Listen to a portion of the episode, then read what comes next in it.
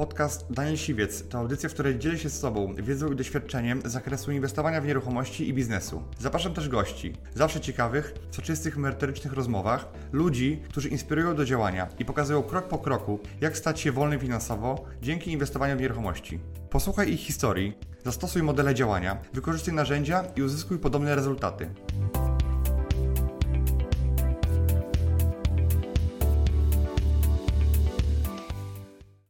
Wy pytacie i odpowiadam. Zapraszam na Q&A. Cześć. Dzisiaj przygotowałem odpowiedzi na Wasze pytania. Dostałem kilkadziesiąt pytań i wybrałem kilka, kilkanaście i chciałem właśnie w tym momencie na nie odpowiedzieć teraz. Także pierwsze pytanie. Tytanik się pyta. Panie Danielu, czy da się na dużą skalę, 2-3 na miesiąc, inwestować w nieruchomości będąc za granicą? Wydaje mi się, że ciężko to robić yy, zdalnie i, i to, to nie, nie, jestem w stanie ci, nie jestem w stanie Ci pokazać, jak robić to bez ingerencji Twojej osobistej, jeżeli tego nigdy nie robiłeś. Ja bym wiedział, jak to zrobić, bo już siedzę w tym biznesie wiele lat i potrafiłbym to zrobić. Natomiast jak chcesz dopiero zacząć robić ten biznes, a domyślam się, że, że tego nie robisz, skoro o to pytasz, to radziłbym Ci na początku naucz się to robić, naucz to inne osoby, a później to deleguj i egzekwuj.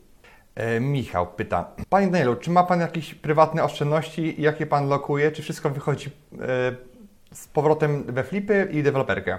Tak, mam swoje prywatne pieniądze, no ale moje prywatne pieniądze nie są mi zbyt wiele potrzebne do, do życia. Większość pieniędzy jednak inwestuję albo w nieruchomości, albo w inne aktywa, e, ale jakby moje potrzeby życiowe są niewielkie w stosunku do inwestycji, które prowadzę. Dlatego większość środków, jakbym miał powiedzieć, są w moich inwestycjach czy w moich nieruchomościach.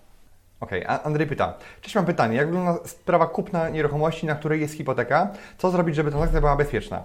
To przede wszystkim musisz się oprzeć o jeden dokument. O promesę banku, że w przypadku wpłaty na dane konto zwolni hipotekę. To jest temat dłuższy, dlatego proponuję, żebyśmy zrobili na ten temat kolejny dłuższy odcinek. Dajcie mi znać w komentarzu, yy, czy chcecie taki odcinek, żebym nagrał, jak kupić nieruchomość z hipoteką? Jak będzie dużo e, komentarzy tego typu, to zrobię dla Was specjalny filmik. Jedźmy dalej. Skąd powstał pomysł na założenie kanału YouTube i jak rozpoczęła się Pańska przygoda w serwisie społecznościowym? To słuchaj, to, to, jest tak, że e, ja już jestem na YouTubie jakieś półtorej roku. na początku wrzuciłem kilka swoich e, wystąpień i zauważyłem, że e, dużo osób zaczęło to oglądać, zaczęło to komentować i podobało się to, co robię.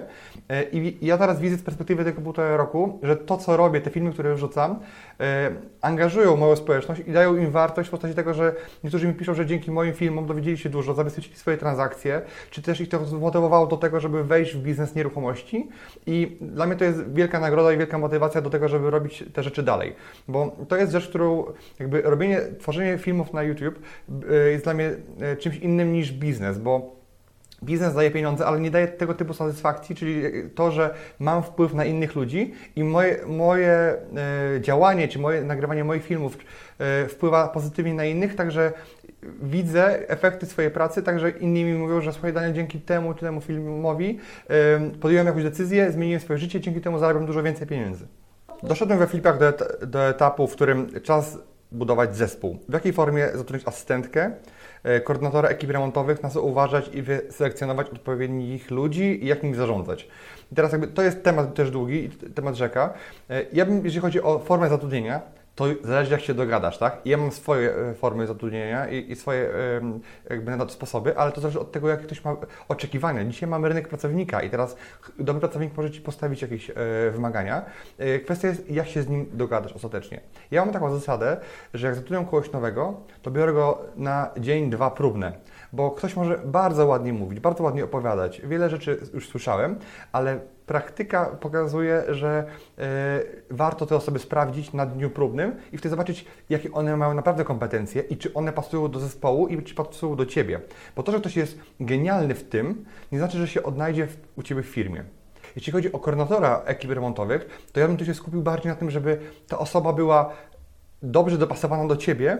Niekoniecznie musi być dzisiaj ekspertem budowlanym, mieć 20 lat doświadczenia na, na, budowach. Ważne, żeby była uczciwa, sumienna, terminowa, dynamicznie działała, rozwiązywała problemy, a nie ich szukała, a wszystkie inne rzeczy techniczne to już się może łatwo nauczyć, więc dopasuj bardziej osobę, czyli charakter i osobowość, a niekoniecznie dzisiaj, żeby miała 100% kompetencje, bo nawet najlepsze kompetencje w zestawieniu ze zło, złym typem osobowości, złym charakterem, czy jakby e, z osobą, która nie pasuje do, do Ciebie, do firmy, do, do działania, e, no nie pomoże Ci. I uważam, że łatwiej jest dać komuś kompetencje, czy kogoś czegoś nauczyć, niż zmienić osobę tak, żeby pracowała w Twoim trybie. Czy przy małym kapitale, wystarczającym na kupno mieszkania, mm, na kredyt inwestować w szkolenie z flipów, czy próbować zrobić pierwszą operację y, z wiedzą z książek z internetu? I teraz ja bym Ci powiedział tak, że możesz próbować robić to y, na podstawie wiedzy z książek z internetu, ale moje doświadczenia są takie, że wiedza, która jest w internecie, y, czy też w książkach, nie jest kompletną wiedzą, która jest potrzebna do tego, żeby, żeby robić flipy. Teraz jeżeli masz oddać część swojego zysku z pierwszego flipa po to, żeby dowiedzieć się w pełni, jak krok po kroku zabezpieczyć się i transakcje, to myślę, że to jakby, że, że warto. Ja bym wolał zrobić, zarobić mniej na pierwszym flipie, ale go zrobić sukcesem, niż zaryzykować duże pieniądze, yy, bądź nie, zarobić wcale albo stracić na tym, bazując tylko i wyłącznie na wiedzy z internetu. Bo wiedza z internetu nie przewidzi Ci która, która może być yy, krok, dwa do przodu.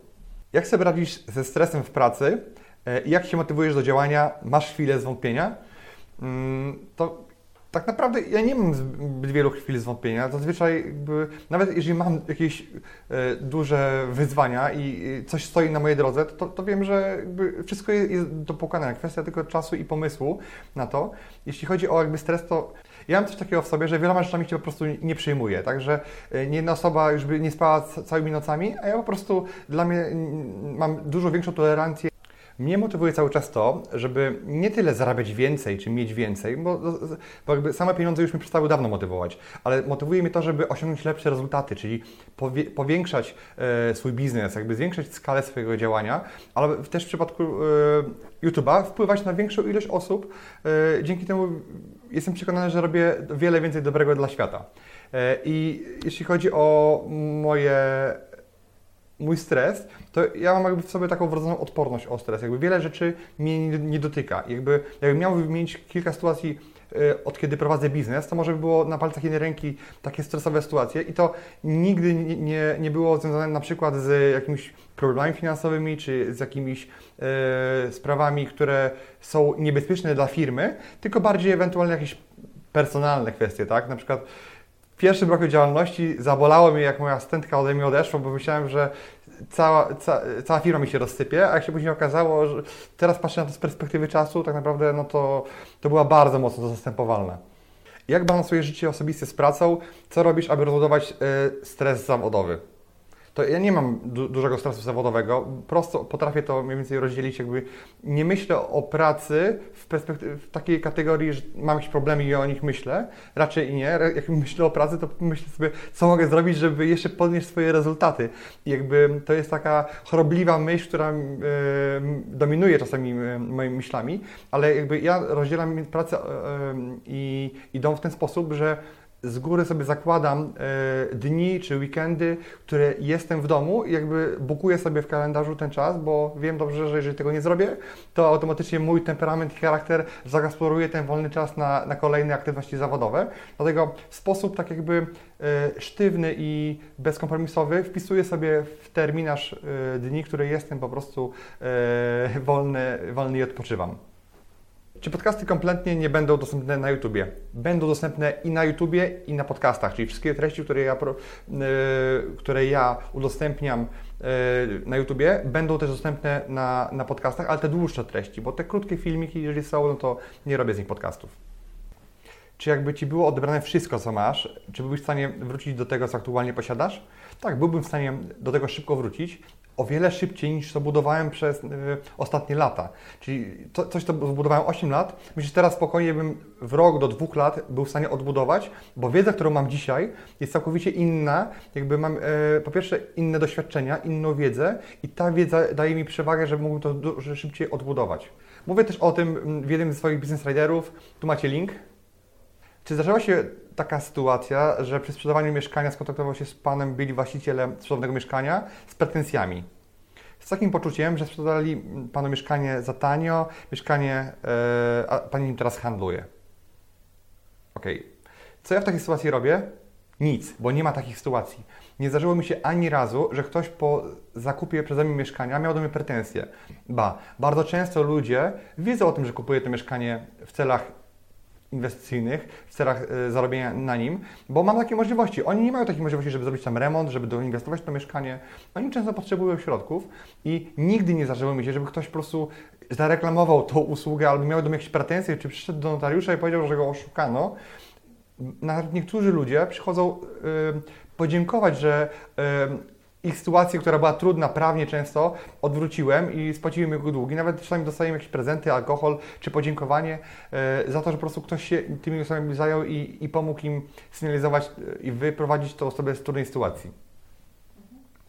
I bardzo często słyszę to pytanie i teraz to pokazuje, że jest wiele obaw w ludziach, którzy chcą inwestować, którzy kupują mieszkania, e, ale te obawy są totalnie oderwane od życia i od faktów nie mówię, że to się nigdy nie może zdarzyć, tak? Że taka, ta, taka sytuacja.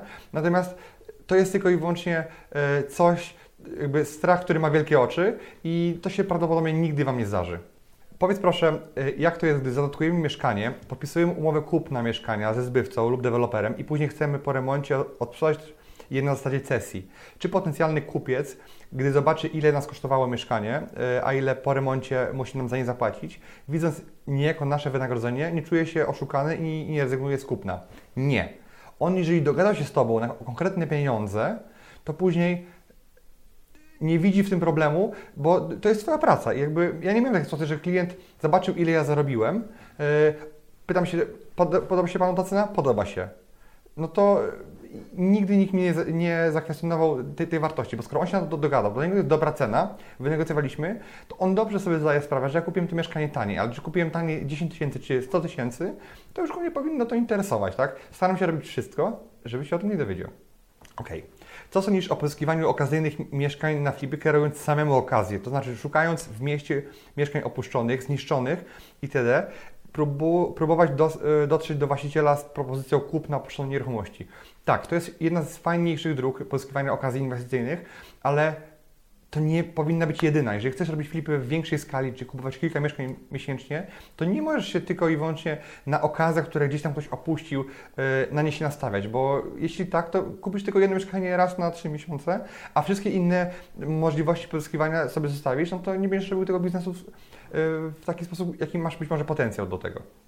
Czy nadal robię flipy, czy skupiam się na deweloperce, czy skupiłem się na szkoleniach i mentoringu, dlaczego zdradzam wiedzę, to tak może powiem w skrócie. Tak, nadal robię flipy, bo flipy się dalej dobrze opłacają i jestem w stanie je robić, ponieważ mam do tego dobry zespół, zaufanych ludzi, których jestem już z nimi parę lat, jakby cały czas ich prowadzę, uczę e, i jakby cały czas jestem w stanie na tym dobrze zarabiać. Deweloperka to jest coś, e, w co angażuję większość swoich pieniędzy i swojego czasu. E, a jeżeli chodzi o szkolenia, to jest dla mnie i mentoring to jest dla mnie rzecz dodatkowa. Ja to robię w określonym czasie w, swoim, w swojej pracy i to nie jest coś, co mi zabiera mi więcej niż 20% mojego czasu poświęconego na aktywności zawodowe. I dlaczego zdradzam wiedzę? Dlatego, że wiedza, która jest przekazywana innym osobom, kreuje ich biznes. Ja też na tym zarabiam, ale moim głównym celem dzisiaj jest, jakby, jest tworzenie funduszu, który będzie inwestował we flipy i w różne biznesy na terenie całej Polski. Dlatego e, dzięki temu, że robię szkolenia, sam też się uczę, bo poznaję nowych ludzi, pokazują mi swoje e, inne sposoby yy, czy przypadki. Natomiast ja dzisiaj, dzięki temu, że szkole inne osoby, to one też potencjalnie będą yy, pracowały na moim kapitale i robiły flipy yy, za moje pieniądze w całej Polsce. Ok, czy homestaging się opłaca? Tak, opłaca się, można dzięki temu zarobić dodatkowe pieniądze i szybciej sprzedać nieruchomość. Mam wrażenie, że każda okazja w Lublinie jest słaba, skoro jej nie kupiłem to powiem Ci tak, nie, wszyscy, nie każdą okazję ja jestem w stanie dotrzeć, bo w Lublinie jest sto kilkadziesiąt tysięcy mieszkań ja nie jestem w stanie dotrzeć do każdej oferty nieruchomości. Dlatego e, to, że oferta jest słaba, ja też mam słabe oferty, też je odrzucam, tak? To nie znaczy, że, że ja już ją kupiłem, tak? Albo ja ją odrzuciłem. Musisz, musisz po prostu szukać lepiej i sprytniej. Jaki był Twój cel, gdy zacząłeś zajmować się inwestowaniem w nieruchomości? Zwyczajny zarobek zamiast etatu, szybkie pomnożenie kapitału, czy może marzenie o wolności finansowej? Powiem tak szczerze, że moim takim celem było zarabianie dużych pieniędzy, po prostu. I dopiero w, jak te pieniądze już zarobiłem, to zacząłem dopiero wtedy myśleć o stabilności, o ulokowaniu ich w nieruchomości, które będą dawały pasywny yy, przychód. Dlatego tak jakby ja wychodząc z etatu nie marzyłem o wolności. Ja marzyłem o zarabianiu dużych pieniędzy, o, o tych dużych możliwościach, które dają środki, a, a dzisiaj dopiero jak już je jakby zarobiłem, dopiero wtedy, teraz je lokuję. Czyli moją strategią było to, że pomnażałem, pomnażałem skokowo, rozpędzałem tą kulę śnieżną, a teraz tą kulę śnieżną wsadzam do zamrażalki i czerpię z niej po prostu pożytki. Zając życie, jaki miałeś największy problem z kupnem nieruchomości? Są problemy czy tylko wyzwania? No to są głównie wyzwania, tak? Ja, ja nie kupuję nieruchomości, na których mogę nie zarobić. Dlatego to jest kwestia, jest wyzwaniem, czy zarobię dużo, czy bardzo dużo. I problemy są tych ludzi, ale dla mnie to są wyzwania, tak? Oni mają problem i nie są w stanie z tym nic zrobić, ale dla mnie ja to traktuję jako coś, w czym się wyspecjalizuję, żeby im pomóc i te problemy rozwiązać. Teraz największy problem, który miałem tak naprawdę i gdzieś tam mnie y, mocno zirytował, zdenerwował, to jest mieszkanie, które kupiłem od córki księdza. Y, poprzednio nagrałem o tym film, także możesz sobie tu kliknąć, zakładce zobaczyć, obejrzeć. Daniel, jak sobie radzisz w działalności deweloperskiej z nieustannie rosnącymi cenami robocizny i materiałów? Czy idzie to, to proporcjonalnie ze wzrostem cen sprzedaży Twoich gotowych produktów? Chciałbym, żeby szło to, natomiast często ceny sprzedaży idą wolniej niż koszty budowy. Yy, trzeba się tym liczyć. Natomiast moje założenia i marże, które ja nakładam na swoich inwestycjach, są na tyle duże, że to po prostu zamiast zarobić bardzo dużo, zarobię po prostu dużo. I teraz to zmniejszy moją marżę, ale nie pozbawi mnie zysku, który, po prostu, którego oczekuję. I to jest pewne ryzyko, które jest w tym biznesie, tak? Ale uważam, że ono jest stosunkowo mniejsze. Ja nie gram na giełdzie, nie gram na Forexie, tu nie ma przypadkowości i co najwyżej ja zarobię po prostu mniej niż, niż yy, mógłbym, gdyby te ceny lekko nie poszły w górę. Jakie dokładnie informacje zawiera promesa komornicza? Czy każdy może o nią poprosić? Czy właściciel może, yy, czy właściciel może zadłużyć mieszkanie po wystawieniu promesy, czy można się przed tym zabezpieczyć. Tak, są narzędzia do tego, żeby, się o tym zabezpieczyć. Jest dużo jakby, no, sposobów, natomiast to nie jest. Um, to, to jest materiał przynajmniej na kilkanaście minut, więc jeżeli chcecie, żebym nagrał film o promesach komorniczych, czy jakie dokumenty trzeba y, zgromadzić, żeby kupić bezpiecznie mieszkanie z pisami komorniczymi, to dajcie mi znać w komentarzu. Jak będzie odpowiednia ilość komentarzy, będzie dużo y, łapek w górę pod, pod, tymi komentarzami, to w tym momencie y, nagram dla Was taki film. Czego się mogę spodziewać po wykupieniu mentoringu? Wizyty w remontowanym mieszkaniu i pozostawieniu optymalnego przepisu na sukces niczym Magda Gessler? Zdradź proszę kilka detali. Jeśli chodzi o mój mentoring, to, to, to praca wygląda tak, że to Ty robisz robotę. Ja jestem takim aniołem stróżem, który wskazuje Ci drogę i pokazuje, którędy iść, czy ta cena jest dobrze policzona, czy ten stan prawny, który Ty kupujesz, automatycznie jest bezpieczny i jak to zrobić, jeżeli jest coś e, na przykład księdze wieczystej zabagnione i jak to wszystko podkręcać, e, i jak rozmawiać z właścicielem, jak, jak wystawić później mieszkanie. Jest mnóstwo pytań, na które ja po prostu udzielam odpowiedzi. Tak? Czyli mój mentoring y, pokazuje Ci od zakupu nieruchomości do, mm, do, po sprzedaży. W wszystkich etapach jestem do Twojej dyspozycji i pomagam Ci zrobić tą pierwszą transakcję tak, żebyś na niej zarobił, zarobiła minimum te 30 tysięcy złotych. Czy masz, e, czy masz, a jeśli tak, to jakie są Twoje długoterminowe cele na 10-15 lat? Tak, mam cel. Korzystaj z takiego gościa jak Donald Trump. On też inwestował w nieruchomości. Także jak chcę być prezesem Polski? Zagłosowałbyś na mnie? Łapka w górę. Dziękuję Ci, że wysłuchałeś do końca. Jeśli ten podcast był dla Ciebie interesujący, zapraszam do słuchania kolejnych odcinków. A jeśli chcesz jako pierwszy otrzymywać powiadomienia o nowych odcinkach, subskrybuj mój podcast.